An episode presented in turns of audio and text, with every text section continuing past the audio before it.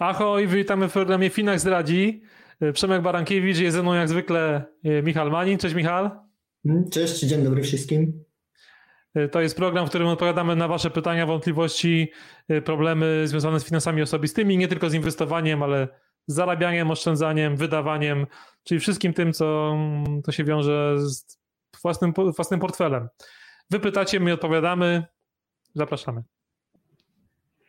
Pierwsze pytanie mamy dzisiaj od pani Marzeny. Pani Marzena ma 42 lata, y, mieszka w Poznaniu.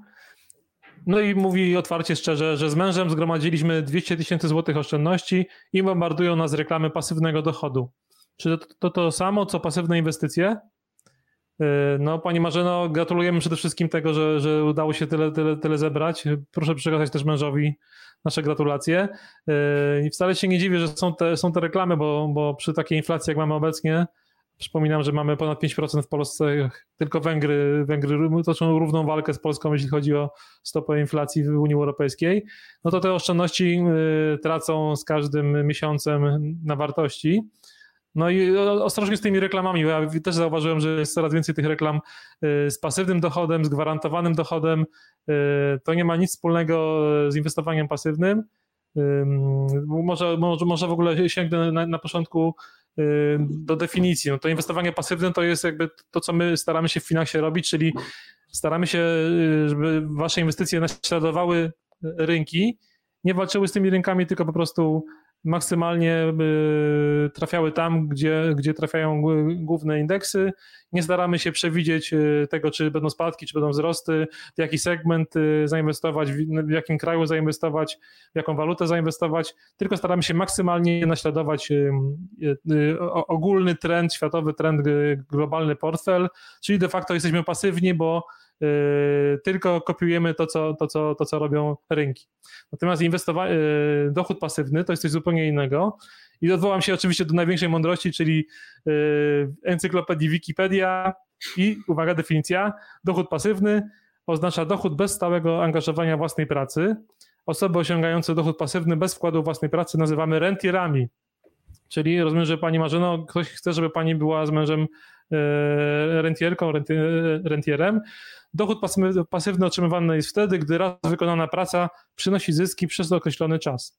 Czyli de facto jakby to przekładać na, na, na, na, zwykły język, zrozumiały dla inteligentnego inwestora, chodzi o to, żeby, żeby zgromadzony kapitał tak na nas pracował i tak się, y, dawał nam y, stały dochód, stały przepływ pieniędzy, żebyśmy mogli sobie z tego, z tego dochodu y, żyć godnie i, bezpiecznie, albo żeby to był jakiś dodatkowy zastrzyk do emerytury i ważne, bez, bez uszczerbku dla, dla kapitału. Czyli ten kapitał ma, ma, ma ciągle być, a y, on pracuje y, na, na, na nas i, i, i inwestycja wysyła nam, w cudzysłowie oczywiście wysyła, stałą kwotę pieniędzy, czy to w trybie rocznym, czy kwartalnym, czy, czy miesięcznym. Jak sobie patrzę na takie przykłady, no to nie wiem, najlepiej znaleźć akcje dywidendowe, które dzielą się systematycznie raz do roku jakimś tam stałym, stałym y, dochodem. W Polsce nawet jest jedna firma, i firma się nazywa, która co kwartał dzieli się, dzieli się takim, y, tak, taką dywidendą, no i można tam powiedzmy mniej więcej przewidzieć, ile tej dywidendy co roku będzie, z tego może sobie pani wykalkulować jakąś stopę dywidendy, która, która powiedzmy daje te kilka, kilka procent stałego dochodu, ale z tymi dywidendami to też bywa różnie, bo powiedzmy, nie wiem, jak inwestujemy w banki czy y, w, w jakiś y, sektor regulowany przez, przez, przez y, nadzorcę, no to może być tak, że któregoś roku nadzorca powie, że banki się nie mogą dzielić dywidendą, no tak w sumie zresztą było w tamtym roku, no albo jak inwestujemy w spółki Skarbu Państwa, to też Często to jest zależne od, od sytuacji politycznej, czy, czy, taka, czy taka dywidenda jest, czy nie ma. Takim innym chyba przykładem fajnym takiego, takiego dochodu pasywnego to są obligacje o stałym kuponie, czyli o stałym oprocentowaniu. No i tylko to też jest w trybie raczej y, raz na rok. No i chyba coś, co, co, co gdzieś tam się nam kojarzy zawsze z inwestowaniem, y, z dochodem pasywnym, no to jest nieruchomość i czerpanie y, dochodów z wynajmu który też można sobie tam jakoś wykalkulować, y, więc jest, jest, jest to pewna forma dochodu pasywnego, trochę ryzykownego, bo to jednak trochę koło tej inwestycji trzeba chodzić. To nie jest tak, że to się sam, samo przy, my leżymy i sam ten dochód nam y, y, wpływa, więc to nie do końca jest taka inwestycja totalnie pasywna. Y, no i są też lokaty renterskie w bankach. Ja tam sprawdzałem ostatnio, już od 100 tysięcy można gdzieś tam wpłacić do banku i bank co kwartał będzie nam wysyłał część odsetek przy obecnych stopach to są bardzo, bardzo niewielkie kwoty, więc, więc pozostaje chyba taka inwestycja rentierska, coś w stylu renty. My to też w Finaxie mamy. Yy, pewnie renta się wielu z Wam kojarzy bardziej z rencistą niż yy, z rentierem, ale de facto renta jest to jakiś stały, stały, stały przepływ pieniędzy yy, pracujących dla Was, wynikających z tego, że macie jakiś zebrany kapitał i w Polsce dość mała jest podaż tych różnych produktów rentierskich. Nawet Łukasz, który jest naszym ambasadorem, dzięki Łukasz wysłał mi ostatnio takie zestawienie, które de facto się ograniczało tylko do dwóch pozycji. Generali i Skarbiec mają taką inwestycję rentierską, no ale my w Finaxie też mamy i, i, i Misza akurat przygotował parę ciekawych slajdów na ten temat, także Misza oddaję ci, ci głos i daję ci, puszczam cię też na prezentację. Mm-hmm, dziękuję. Nie tylko wracając e, jeszcze do tego, że co mówiłeś, że ten dochód pasywny za pośrednictwem inwestowania do nieruchomości i potem wynajem nieruchomości, że mm, no, może to być czasami pasywny dochód naprawdę, że jeśli macie dobrych lokatorów, bo na przykład um, ja teraz z żoną będziemy się wyprowadzać z mieszkania, w którym mieszkamy, które wynajmowaliśmy nie wiem, 4, może 4,5 roku i będziemy się przeprowadzać do naszego domu. I no tak naprawdę nasi właściciele no, chyba nas zadowoleni, bo naprawdę nie musieli zainwestować do tego mieszkania nic, ale teraz jak będziemy się wyprowadzać, no to bym powiedział, że niestety będą musieć znowu coś zainwestować do tego mieszkania, bo już jak tutaj wprowadzaliśmy się, to mieliśmy prehistoryczną lodówkę, która produkuje więcej wody niż chłodu, który, nie wiem, w kuchni tutaj meble, już jakieś tam nie najlepsze, w ogóle wymalowanie całego mieszkania, czyli tak, ono czasami mówi się, że jakieś tam stopy zwrotu z wynajmu mieszkania mogą być gdzieś na poziomie 6,5, może nawet 7%, ale mm, no myślę, że jeśli tak porządnie to sobie ten właściciel mieszkania przeliczy, to e, raczej wątpię, że takie stopy zwrotu mm, osiąga. Więc wracając do, tej, e, do tego dochodu pasywnego, do tej renty z Finax, którą e, możecie otrzymywać, jest tak, że tak jak Przemek mówił, że pasywne inwestowanie to jest mm, albo budowanie majątku, albo po prostu powiedz mi mm, ochrona, jeśli już jest ten majątek wybudowany, jego ochrona przez, przed inflacją. I pasywny dochód to jest po prostu korzystanie z tego majątku. Czyli najpierw wybuduję sobie majątek i potem po jakimś czasie z niego zacznę korzystać. I można na przykład korzystać w taki sposób, że co miesiąc będę otrzymywać jakąś regular, jakiś regularny dochód. Um, no i jest tak, że pani Marzena mm, mówiła, opisała, że zgromadzili z mężem kwotę około 200 tysięcy złotych. I no teraz jest pytanie, że czy jest to wystarczająca kwota na to, aby mm, z niej można korzystać w taki sposób, że co miesiąc będę wypłacać środki, ale idealnie tak, aby po prostu te środki nam nie skończyli się za 5 albo za 10 lat. No i oczywiście, że to, jak szybko nam się skończą środki, zależy od tego, że jakie kwoty będziemy wypłacać. I ja tutaj teraz sobie zauważyłem, że pani Marzyna mm, napisała, że ma 42 lata. Nie wiem dlaczego, ja myślałem, że ma 52 lata, więc z tego powodu przygotowałem um, um, nasze slajdy na 10 mm, lat. Jednak tutaj pierwszy slajd mówi o tym, też dla naszych słuchaczy opowiem, że jeśli na przykład zainwestujecie 200 tysięcy złotych, i będziecie wypłacać powiedzmy 1200 zł przez 20 lat powiększonych o inflację 2% w skali roku, czyli w pierwszym roku tak wypłacicie sobie 1200 zł, ale w drugim roku już jest ta kwota powiększona o 2% inflacji i tak dalej, no to ta kwota 200 tysięcy złotych po tych 20 latach osiągnie zero. Czyli po prostu wy będziecie wypłacać 1200 zł powiększonych o inflację każdy rok i po 20 latach będziecie mieć zero. Więc powiedz mi sobie szczerze, no, że wypłacacie sobie 1200 zł, no szalu nie ma i po 20 latach nie macie nic.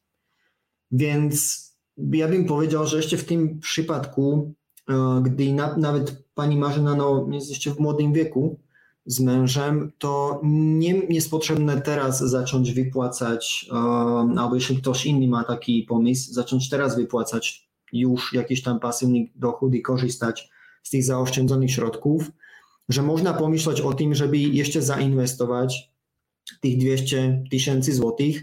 No i tak jak mówię, że ja tutaj myślałem, że mm, pani Marzena ma 52 lata, dlatego dałem horyzont inwestycyjny tylko 10 lat, no ale jeśli ma Pani Marzena tylko 42 lata, no to można powiększyć ten horyzont inwestycyjny na 15 lat. No i oczywiście tutaj to zrobi różnicę na tym wyniku, że po prostu jeśli zainwestujemy tych 200 tysięcy złotych i powiedz mi, co miesiąc będzie mi dopłacać 500 złotych gdzieś przez 10 lat, no to ta całkowa kwota, którą my wpłacimy, będzie około 260 tysięcy złotych, ale na podstawie danych za ostatnich 30 lat albo od roku 1988 um, taki średni oczekiwany, oczekiwany wynik z tej naszej inwestycji będzie na poziomie 470 tysięcy złotych. Więc um, to już jest taka kwota, o której bym powiedział, że da się z nią pracować, w tym sensie, że można z niej wypłacać, zacząć, zacząć wypłacać uh, regularną rentę w taki sposób, aby albo mieliśmy naprawdę, że ładną tą rentę, albo aby e, wypłacaliśmy sobie jakąś tam tą regularną rentę, ale jeszcze coś nam zostanie z tej zainwestowanej kwoty. Więc jakby to wyglądało na przykład gdyby mieliśmy już tych 470-475 tysięcy złotych, no to jaką rentę możemy przez 20 lat wypłacać, albo jaką kwotę możemy wypłacać przez 20 lat um, każdy miesiąc. No i ta kwota jest 2750 zł, powiększona o inflację każdy rok, czyli to oznacza, że w tym ostatnim 20 roku już nie będziemy mi sobie wypłacać tylko tych 20, e, przepraszam, 2750 zł, ale to będzie już kwota 4000 zł. Czyli naprawdę, że ta um, kwota wypłaty, którą my regularnie będziemy otrzymywać, jest powiększona o inflację, więc po prostu powinna nam utrzymać nasz standard um, życia do przyszłości. No i po prostu przez 20 lat będziemy wypłacać sobie e, tą kwotę co miesiąc. Za tych 20 lat wypłacimy 800 tysięcy złotych i jeszcze nam zostanie w portfelu 47 tysięcy. Czyli naprawdę, że jeśli ktoś idzie za 10 lat na emeryturę i ma 200 tysięcy złotych, e, no to po prostu, albo za 15 lat na emeryturę i ma 200 tysięcy złotych, no to po prostu warto pomyśleć o tym, żeby jeszcze nie zacząć korzystać z tych środków, żeby je jeszcze zainwestować, pomnożyć i dopiero potem um, zacząć z nich korzystać w taki sposób, że naprawdę możecie mieć bardzo ładny dodatek do tej swojej emerytury, który będzie powiększany o inflację każdy rok no i potem jest już tylko na waszej decyzji, że ci tutaj chcecie na przykład sobie nie wypłacać 2750 co miesiąc, ale tylko 2250 i potem ta końcowa kwota nie będzie tylko 47 tysięcy złotych, ale zostanie wam na koncie więcej, może 100 tysięcy, może nawet tutaj w tym przypadku, nie wiem, gdyby ten człowiek wypłacał o 500, 500 złotych mniej, wam zostaje może nawet 150 tysięcy złotych, które znowu albo możecie z nimi nie, je skorzystać, wykorzystać, albo potem ich dać swoim dzieciom.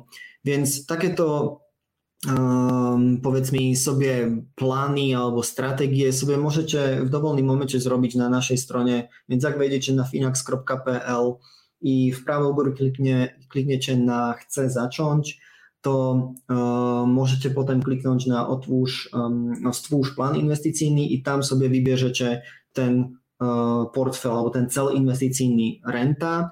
No i po prostu w tym przypadku tutaj sobie możecie różne scenariusze namodelować.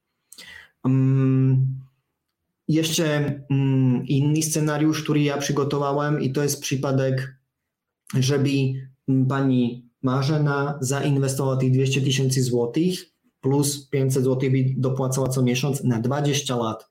No i w tym przypadku uh, całkowita wpłata za tych 20 lat byłaby 1 milion, e, przepraszam, byłaby 320 tysięcy złotych i taki średnio oczekiwany zysk byłby 1 milion złotych. No i to już jest naprawdę kwota, która na naszą emeryturę nam da no, bardzo fajne życie, powiedz mi sobie szczerze.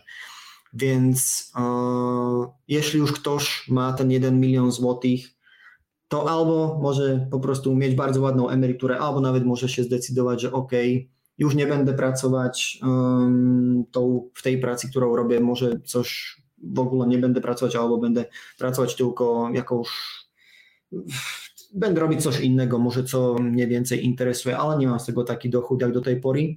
No ale z takiego jednego miliona złotych można sobie po prostu co miesiąc wypłacać powiedzmy 5500 złotych przez 20 lat, powiększonych o inflację 2% w skali roku, czyli tutaj na przykład po 5 latach to nie będzie 5500, ale 6000, po 10 latach to będzie 6,5, e, potem będzie 7,5 i tutaj po prostu w tym ostatnim roku 20 już będę otrzymywać 8000 zł co miesiąc, czyli naprawdę ta inflacja tutaj jest uwzględniona. I tak naprawdę za 20 lat sobie wypłaci taki człowiek 1 600 tysięcy złotych i jeszcze zostanie mu na koncie 250 tysięcy złotych. Więc mm, jak po prostu są ludzie, którzy narzekają na to, że jak funkcjonuje, nie funkcjonuje system emerytalny, mm, jeśli mają wątpliwości o tym, jakie będą otrzymywać emerytury, bo no prawdopodobnie wiemy, jakie emerytury większość emerytów dzisiaj otrzymuje nasi dziadkowie, babcie, no to po prostu tutaj jest to światło w tunelu, że wy macie to we swoich rękach, możecie inwestować um, i po prostu na emeryturę sobie wybudować majątek. I jeszcze ostatnie dwa slajdy uh, o tym, że im wcześniej zaczniecie inwestować, tym po prostu mniejsze kwoty musicie wpłacać. To jest zupełnie um, jasne. Więc jeśli na przykład macie dzisiaj 25 lat, będziecie pracować przez 35 lat, czyli do 60 roku życia, powiedzmy sobie, każdy miesiąc będziecie inwestować 500 zł. I tutaj dałem bardzo dynamiczny portfel, czyli 100% akcji z tego powodu, że horyzont inwestycyjny jest bardzo długi. No to będziecie mieć po tych 35 latach około 1 miliona złotych. Więc ja wiem, ten 1 milion złotych za tych 35 lat nie będzie mieć taką wartość jak dzisiaj 1 milion złotych, czyli za tych 35 lat to będzie mieć wartość może, ja nie wiem, połowa, połowa z tego prawdopodobnie. No ale ciągle będziecie mieć 500 tysięcy złotych na, tra, 1 milion albo 500 tysięcy dzisiejszej, dzisiejszej wartości na swoją emeryturę i po prostu nie będziecie, nie będziecie musieć się bać, że ja nie wiem, wasze dzieci was będą musieć karmić albo coś w tym sensie, więc będziecie po prostu samodzielni i będziecie mogli żyć spokojnie na emeryturze. No i oczywiście im większe będą te kwoty um, wpłat, no to oczywiście tym wcześniej zaoszczędzicie ten milion, albo nawet zaoszczędzicie większe kwoty i musicie iść nie wcześniej na emeryturę. No i mm, jeśli na przykład um, horyzont inwestycyjny zmieni mi tylko na 25 lat, czyli tutaj w tym pierwszym przypadku mieliśmy horyzont inwestycyjny 35 lat, inwestujemy przez 35 lat 500 zł, to um, nasz wynik będzie 1 milion. Ale co jeśli inwestujemy 25 lat, to jak szybko musimy osiągnąć, jak, uh, jakie kwoty musimy wpłacać, aby osiągnęliśmy 1 milion złotych, no to musimy wpłacać już 1200 złotych co miesiąc. Czyli tutaj ten horyzont inwestycyjny, czyli to, jak długo inwestujemy, gra niesamowitą ważną rolę i jeden z moich szefów, z założycieli Finax, Radosław Kasik, on mówi często, że horyzont inwestycyjny jest po prostu największy przyjaciel inwestora. Czyli po pierwsze, im dłużej inwestujemy, tym większe kwoty sobie um, zaoszczędzimy, albo tym większe zyski będą. I po drugie, horyzont inwestycyjny mityguje ryzyko. Dlaczego? Dlatego, że jeśli ktoś inwestuje 5 lat, to może się wydarzyć cokolwiek. Może przyjść 68 fala COVID-u, może przyjść jakiś zupełnie nowy COVID, może przyjść, ja nie wiem, jaka katastrofa, spadek na rynkach. I do tych 5 lat ten rynek może już nie wróci, ale jeśli ten klient będzie inwestować 10 lat, to jest bardzo duże prawdopodobieństwo, że ten rynek nie tylko wróci do swoich szczytów, ale jeszcze osiągnie nowe szczyty, a jeśli taki klient albo inwestor będzie inwestować przez 25 lat, no to w ogóle nie musimy myśleć o tym, że po prostu będą spadki, bo za tych 25 lat będzie tyle spadków, że się do tego przyzwyczai i tak naprawdę sobie uświadomi, że najlepszy czas na inwestowanie jest wtedy, gdy rynki spadają, bo po prostu mm, stopy zwrotu do przyszłości są większe. Więc w taki sposób wygląda to inwestowanie i jeszcze zupełnie ostatni slajd do tego tematu. Powiedz mi, że urodziło się Wam dziecko i Wy dla niego chcecie zacząć budować majątek, więc jeśli będziecie mm, od urodzenia tego dziecka przez 60 lat wpłacać 200 zł co miesiąc, to po tych 60, 60 latach wasze dziecko będzie mieć na swoim koncie około 3 milionów złotych. Więc mm, no, znowu, po pierwsze, horyzont inwestycyjny i po drugie i małe wpłaty na tym długim horyzoncie inwestycyjnym robią niesamowite, niesamowite zyski. Mm, nie wiem, czy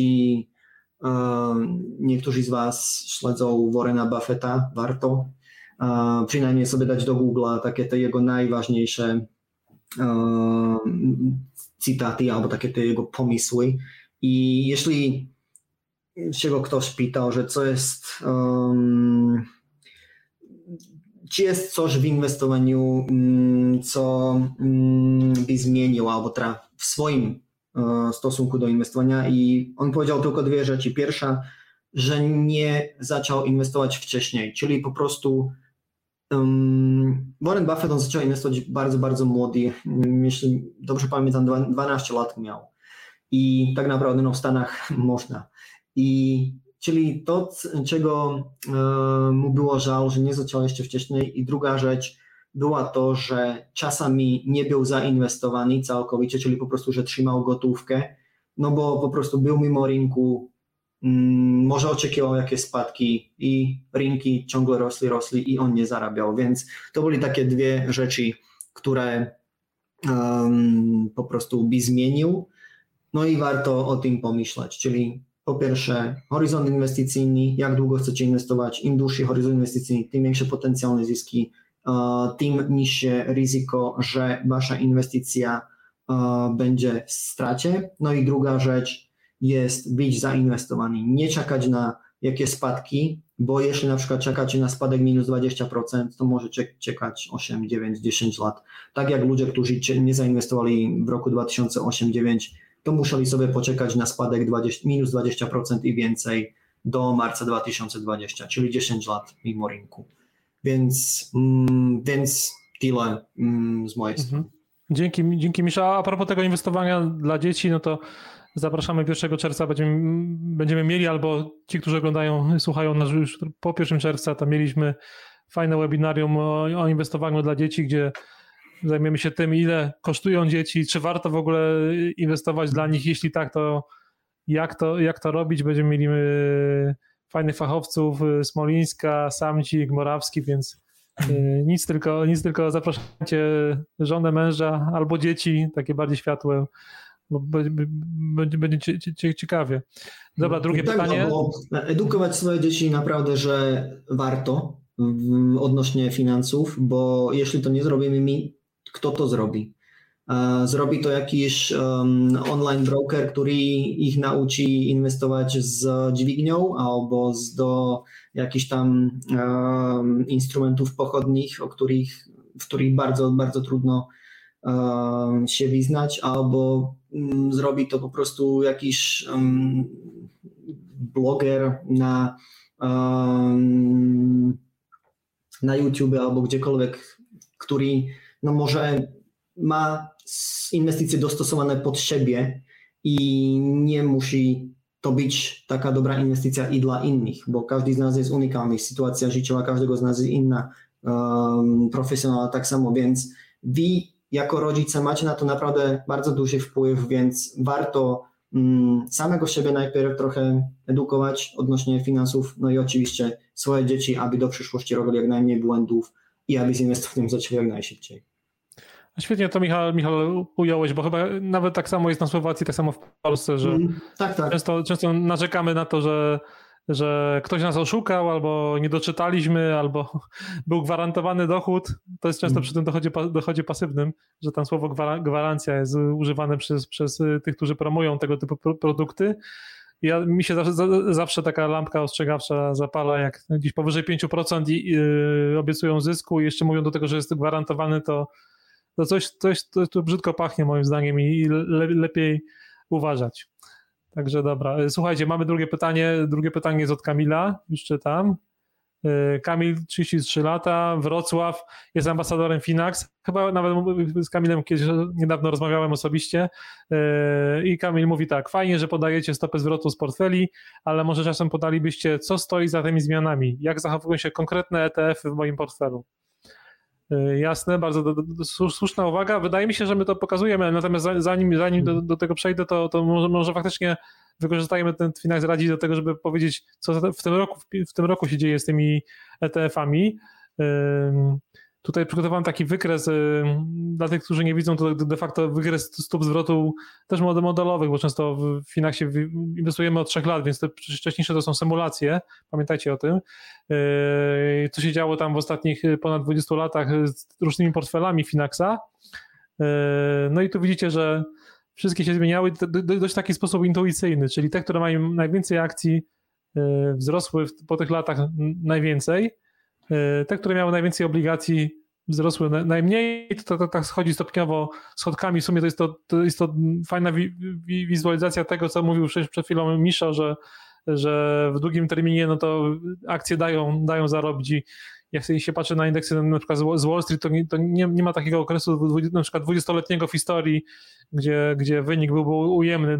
Dowolnie wybrane 20 lat zawsze dawało zarobić, ale pokazuję te, te wykresy tylko, tylko po to, żeby wam powiedzieć, że stopy zwrotu są wyższe dla akcyjnych, ale też zmienność kursu tutaj pokazana poprzez y, wykres też jest wyższa, czyli coś za coś. Tak? Jest ta stała relacja między zyskiem y, a ryzykiem na rynku kapitałowym. Tego się niestety, albo stety, w sumie to jest też bardzo fajne i, i piękne, nie da się tego, tego uniknąć, więc ta, i, i to my pokazujemy w tych takich portfelach modelowych co miesiąc właściwie możecie y, w naszych kanałach społecznościowych to zobaczyć.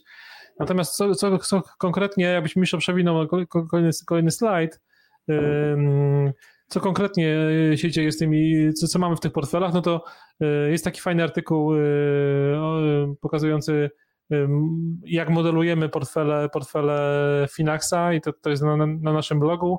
Wiadomo, że dla każdego z tych portfeli, które tam robodoradca wam przepisał, teoretycznie powiedzmy najwięcej w Polsce ma portfel 70% akcji, 30% obligacji, no to jest jakiś optymalny układ każdego z tych ETF-ów, który, który każdy z tych ETF-ów jest kolejną emanacją jakiegoś tam segmentu rynku, w który, który inwestujemy. No i jest jakaś tam struktura tego, tego portfela przypisana wam odgórnie. My jako robodoradca pilnujemy, żeby ta mniej więcej ten, ta optymalna struktura była cały czas zachowana, więc de facto macie jeden z 10 ETF-ów. I teraz jakbyś Misza przewinął dalej, no i każdy z tych ETF-ów ma oczywiście swoją nazwę, którą możecie w każdej chwili sprawdzić, y, również nie tylko na stronach Finax, ale y, łatwo w internecie, w darmowych serwisach, nie wiem, typu Bloomberg, Reuters y, czy polskie serwisy, możecie sprawdzić, ile, ile dany ETF zarobił w ujęciu nie wiem, miesięcznym, rocznym, kwartalnym i tak dalej. Ja tutaj wziąłem, mamy dzisiaj 27 maja, wziąłem, spisałem sobie wyniki poszczególnych ETF-ów w tym roku, tych 10 ETF-ów, w które inwestuje Finax, a wy za naszym pośrednictwem. No i pozwolę sobie je tutaj przeczytać. Pewnie niektórzy je widzą, ale warto, warto też, też przytoczyć dla, dla słuchaczy. Jedną ciekawostkę od, od, od, tego zacznę. Pamiętacie, jak kilka miesięcy temu specjaliści, bo, bo, bo, bo, wiele zawsze na, na, na początku roku wiele, wiele analityków, wielu stara się przewidzieć, progno, prognozować, co się wydarzy w kolejnym roku i wtedy był taki nagminny, jeśli pamiętam dobrze, yy, nagminny trend, że warto inwestować w akcje rynków schodzących. No i spójrz, spójrzcie, my, my, my mamy w portfelu 6, 6 ETF-ów akcyjnych, Najgorszym w tym roku z tych ETF-ów akcyjnych jest właśnie ETF rynków wschodzących. Dał zarobić y, przez niecałe 5 miesięcy plus 6%. No a są takie, y, takie segmenty jak na przykład średnie, średnie spółki amerykańskie plus 19%, małe spółki amerykańskie plus 15%, y, europejskie małe przedsiębiorstwa plus 14%. Też się mówiło wiele, że to jest też segment, który może być być słaby. Akcje dużych i średnich firm, firm europejskich plus 12%, no i akcje dużych amerykańskich przedsiębiorstw plus 13%. Ja mówię o, o, o, o tych emerging markets, o tych, o tych rynkach, że mm, w tym kontekście, że jak masz taki zdywersyfikowany portfel, to trochę to, że nie trafiłeś akurat z jednym, Yy, możesz spokojnie nadrobić na, in, na, innym segmencie, a dwa, że też trudno bardzo przewidzieć i to, mm, to jest właśnie dowód na, na, to, że nie warto tak prognozować, zwłaszcza w takim krótkim terminie, co się wydarzy mm, na rynkach, no bo to z reguły bardzo ciężko nawet najlepszym analitykom przewidzieć. Ale natomiast wszyscy mówili, i to się chyba udało przewidzieć, yy, że obligacje będą miały ciężki, ciężki rok. My mamy w Finaxie cztery takie ETF-y obligacyjne, E, one z reguły stanowią e, taką wyraźną mniejszość waszych portfeli, ale one w większości dały, dają ujemną stopę zwrotu w tym roku, czyli obligacje rządowe minus 3%, europejskie obligacje korporacyjne minus 1%, e, obligacje rządowe z rynków wschodzących minus 2%. Jedynie takie bardzo ryzykowne europejskie obligacje wysokodochodowe dały zarobić.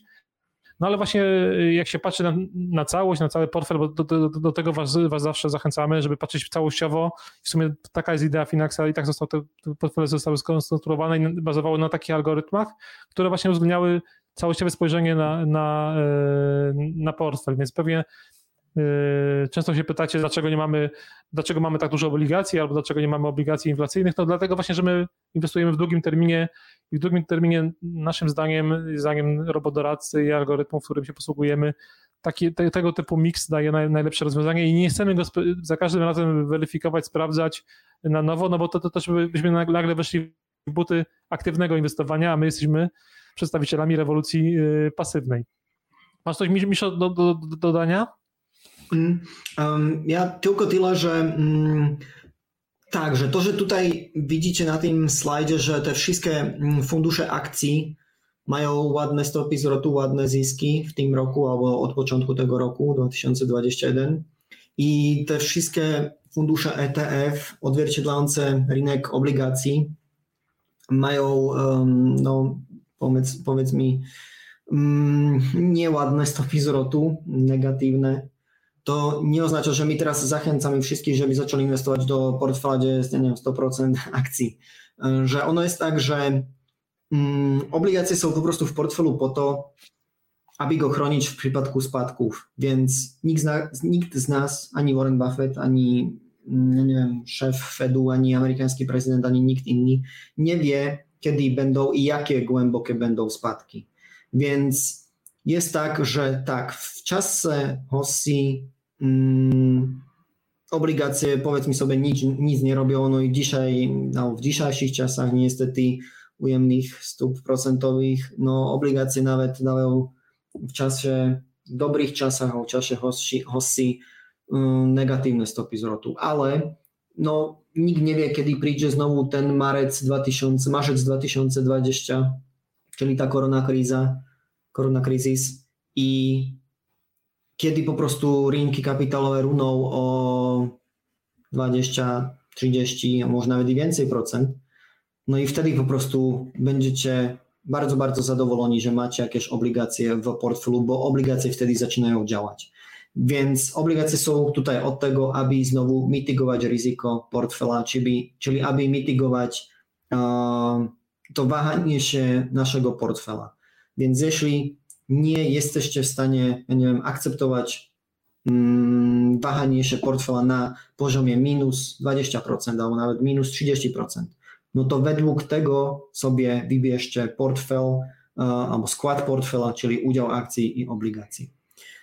Żeby jeszcze dokończyć odpowiedź na pytanie pana Kamila, czyli żeby pokazać to, że jak zachowują się poszczególne fundusze ETF, bo tak jak pan Kamil mówi, że my każdy miesiąc sobie przygotowujemy stopy zwrotu naszych modelowych portfeli Finax, czyli to, co tutaj Przemek pokazywał, pokazywał Czyli każdy ten jeden portfel, my to sobie zawsze pod koniec miesiąca przygotujemy, więc czasami to pokazujemy na e, webinarach, czasami na mm, podcastoch, a czasami, albo jak klient do nas napisze mail, to nie ma problemu, my to możemy przesłać taką tabelę z tymi stopami, z tymi stopami zwrotu.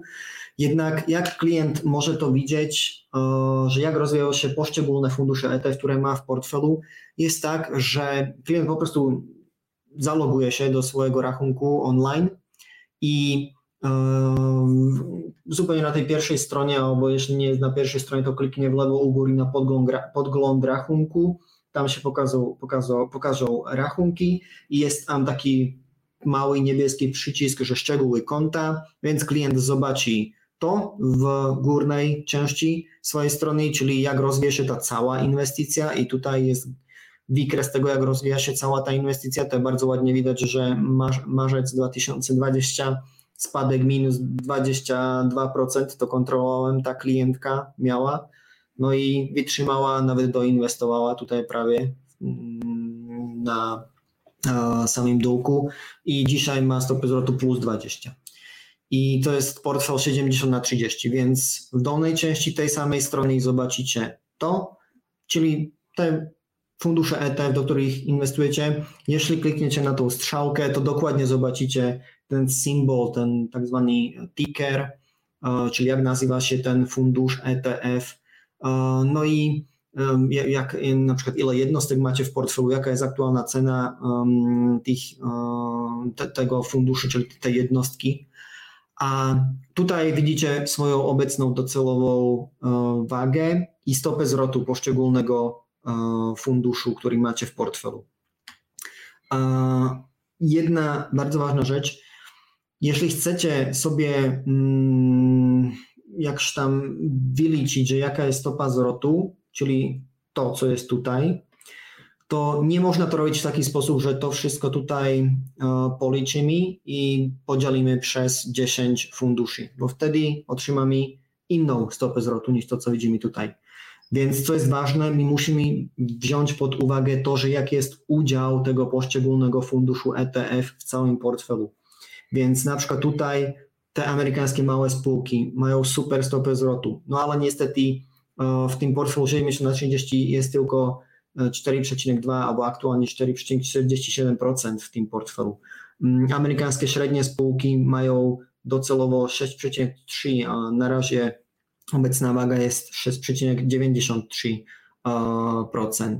Więc e, te fundusze mają mniejszy udział niż na przykład te obligacje e, globalne, rządowe, te mają nawet 13%, aktualnie to ale e, pomniejszyło się tylko na 11,5%, więc z tego powodu po prostu nie można sobie tutaj to tylko policzyć i podzielić przez 10, bo nie otrzymacie tą poprawną stopę zwrotu. Czyli ten udział akcji, ja przepraszam, udział funduszy um, jest potrzebne uwzględnić.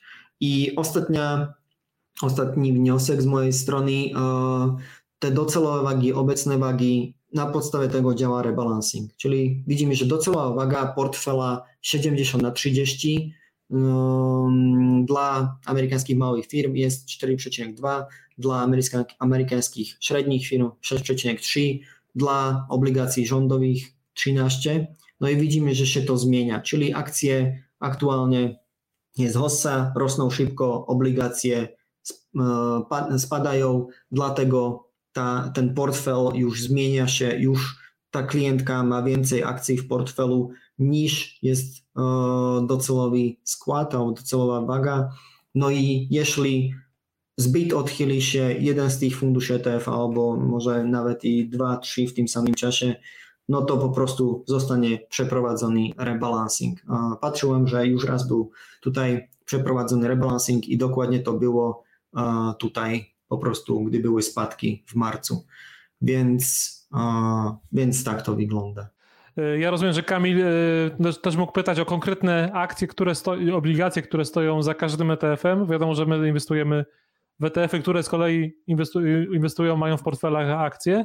No ale to się bardzo, bardzo się, się zmienia i taki wpływ takiej konkretnej akcji, nawet tej największej, nie wiem, Apple'a czy, czy Microsoftu y, na dany ETF jest y, stosunkowo niewielki, to nie, nie przekracza ki, ki, kilku procent, więc, y, więc postaramy się może właśnie kiedyś zrobić takie specjalne zestawienie największych akcji, które stoją za portfelami Finaxa i zobaczycie sami, że, że nawet jeżeli będą tam wielkie skoki cen w górę lub w dół, to wpływ na ostateczny wynik jest, jest, niewielki i ta dywersyfikacja jest, jest, jest, jest kluczem do, do, te, do, tego wyniku, który, który No ale oczywiście, że to, to będą akcje prawdopodobnie przede wszystkim z indeksu S&P 500, bo przecież tak powiedz mi, że on ma największy udział, czyli ten amerykański rynek jest najbardziej rozwiniętym na świecie, więc to, co jest e, w top 10 e, indeksu S&P 500, no to prawdopodobnie będzie też w top 10 w waszych portfelach, ale oczywiście, że w zależności od portfela, bo jeśli macie więcej obligacji, no to tam potem oczywiście, że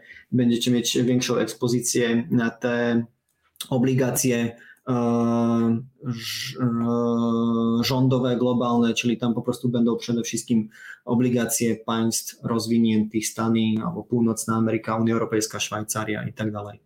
Mm, ešte mm, taký slajd, ktorý tež nájdete na našej strane finax.pl. No, je, u góry kliknete na základke, um, jak to ďala, no to tam zajdete, že investovanie pasívne i v ním zajdete takou, takou tabele uh, s tými našimi funduszami ETF, czyli europejskie małe, duże i tak dalej, e, i tak dalej. Akcje EM to są emerging markets, czyli rynki schodzące.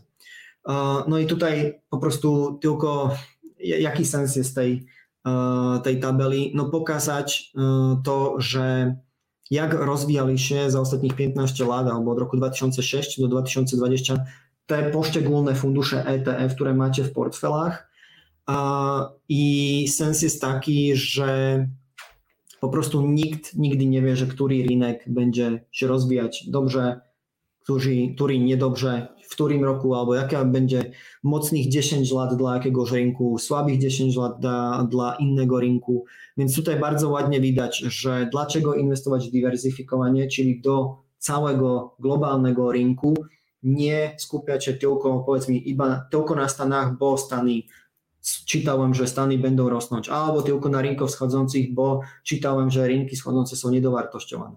No nie jest to tak, po prostu i za tych 15 lat bardzo ładnie widać, że rok od roku się to niesamowicie e, zmienia. Europejskie, na przykład tutaj jest teraz przykład w tych czerwonych e, kręgach, kółkach, europejskie małe firmy w roku 2006 najlepsze z tych naszych wszystkich portfeli, a nie, że najlepsze, ale zupełnie, że bardzo, bardzo dobrze, um, dobre wyniki osiągnęli, no osiągnęli, ale potem w roku 2007 już prawie najgorsze, 2008, gdy był bardzo duży kryzys, prawie najgorsze, więc um, tak to wygląda, że jeśli jest jakiś dobry rok albo dwa lata dobre, z rzędu, no po, to potem zazwyczaj ten następny rok jest średni i inne rynki rosną bardzo dobrze. Z tego powodu potrzebne jest uśrednić albo inwestować w dywersyfikowanie i otrzymać tak średnią stopę zwrotu rynku globalnego.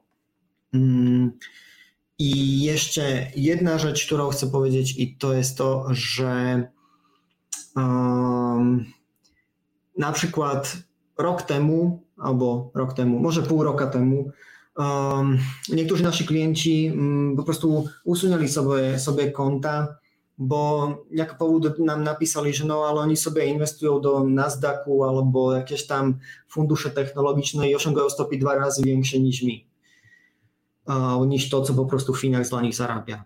I tak, na horyzoncie inwestycyjnym 6 miesięcy, 12 miesięcy, 24 miesięcy można trafiť ideálne do jakejž inwestycji do jakiegoś sektora, branży mm, alebo regiónu sveta, ktorý rozvíja sa nesamovite dobře. Tak jak napríklad v roku 2006 europejskie małe firmy, jeśli ktoś by zainwestował tylko do europejskich małych firm, otrzymałby 31% stopa zwrotu.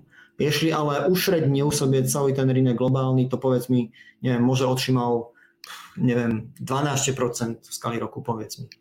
No ale to nie oznacza, że te europejskie małe firmy będą, będą rosnąć tak niesamowicie na zawsze, albo przez 5 lat, albo przez 3 lata z rzędu. I bardzo ładnie jest to pokazane, że nie jest to tak.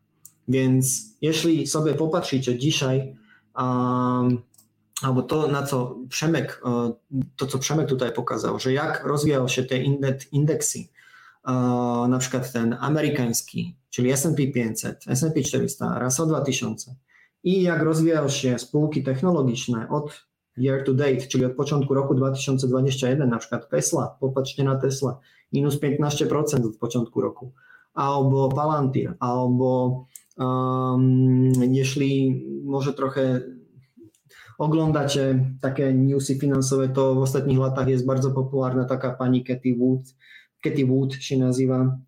I um, ona zarządza takimi funduszami ARK, więc oni mają takie swoje technologiczne, innowacyjne i tak dalej.